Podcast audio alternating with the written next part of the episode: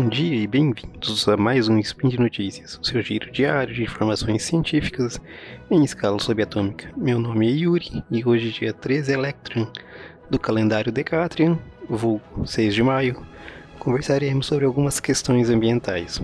No programa de hoje, sacolas plásticas biodegradáveis são biodegradáveis? Carros elétricos são a resposta para os problemas de emissão de dióxido de carbono? Notícias.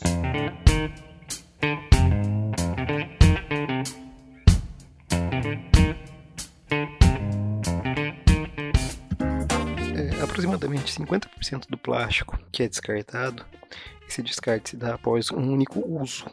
E obviamente isso gera uh, um volume muito grande de resíduo. Isso é, representa um problema grave para o gerenciamento de resíduos, né? Onde a gente vai colocar todo esse lixo.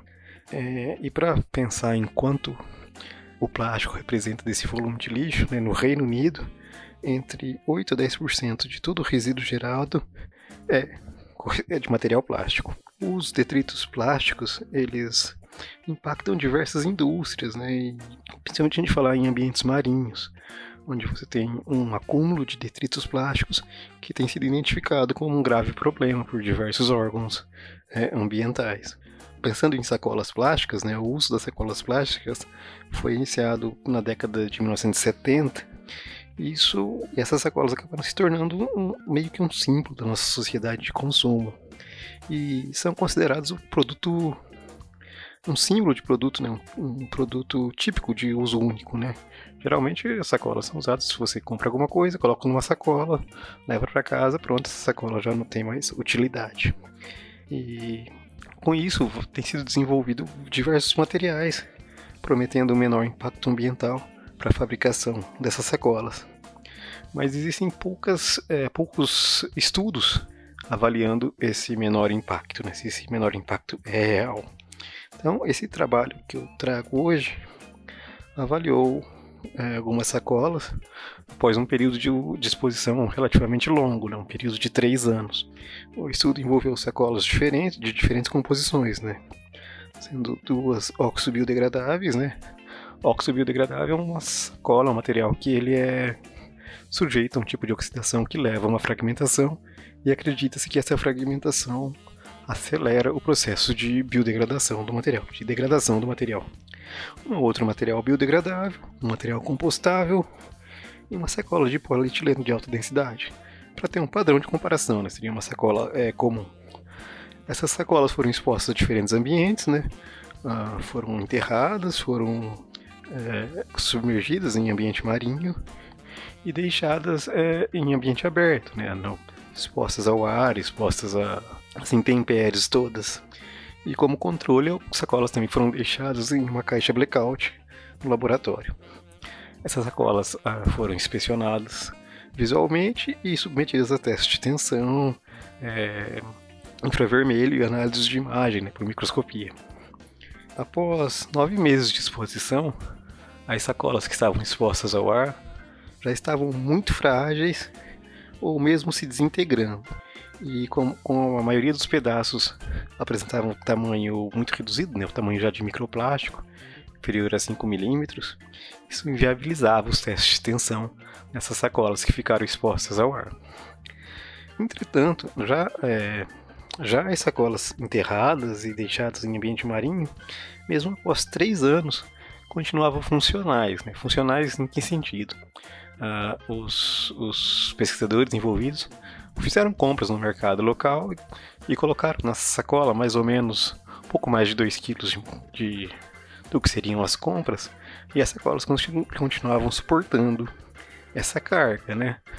Então veja bem, após três anos dessas sacolas, mesmo com os materiais ditos biodegradáveis, continuavam funcionais após todo esse período de exposição, é, enterradas ou mesmo no mar. É, foi, foram conduzidos ensaios de tração nesse material e esses ensaios mostravam uma redução da resistência é, ao longo do tempo.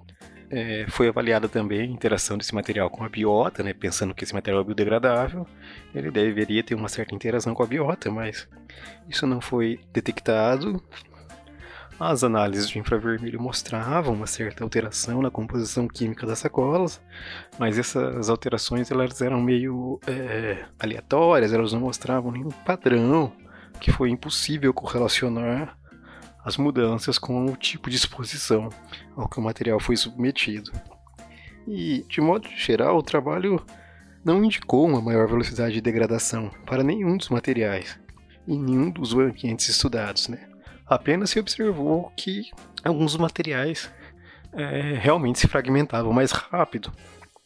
Mas aí isso leva a um novo problema, ou um outro problema, né?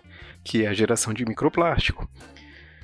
E esse microplástico se acumula uh, no meio ambiente e tem diversos riscos envolvidos, né? É um dos grandes é, entraves da, para é, um dos grandes desafios para o meio ambiente é como resolver esse problema de microplásticos. E claro, é, eu não estou aqui dizendo que, que esse material, que não existe uma sacola realmente biodegradável. Só estou dizendo que esse ensaio mostrou que esses materiais disponíveis comercialmente lá no Reino Unido, né, que alguns materiais disponíveis comercialmente no Reino Unido, que se dizem biodegradáveis, não apresentam uma vantagem significativa a materiais convencionais. Então a gente precisa levar isso um pouco mais a sério se a gente quer realmente diminuir o impacto no planeta. O segundo estudo que eu trago hoje também questiona essas promessas de é, tecnologias ambientalmente amigáveis, né? Um grupo da Alemanha avaliou é, se carros elétricos emitiam menos CO2 do que carros é, com motor a combustão. Né? Eles compararam um Tesla modelo 3 com Mercedes classe C, né, com motor turbo diesel 2.0. Óbvio que se você pensar apenas na emissão de CO2 durante o uso do carro, o carro elétrico emite zero, né?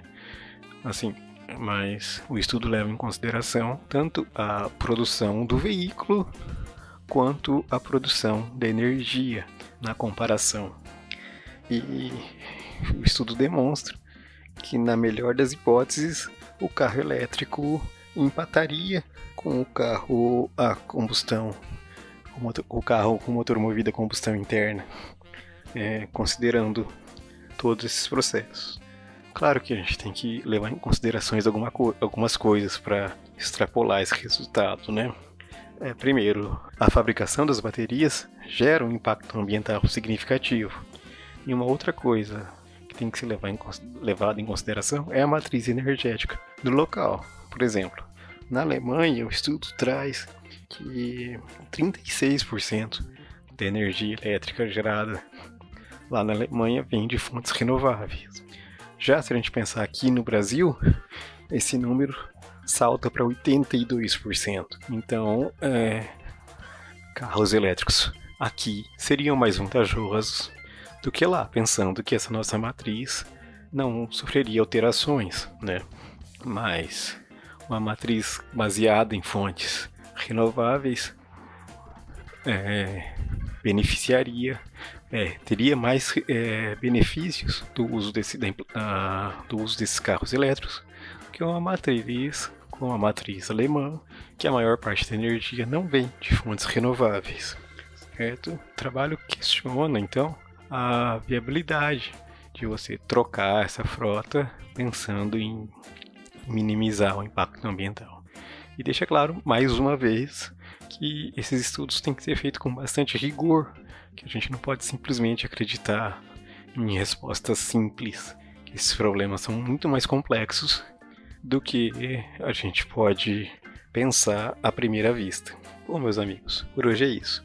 É, os links para os artigos aqui comentados vão estar na postagem. E vão lá, leem os artigos e aproveitem deixem um comentário ou mesmo um xingamento. É, gostaria de lembrar-os que esse podcast só é possível graças ao seu apoio no patronato do SciCast.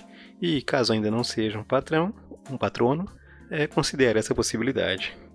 Um grande abraço e até amanhã.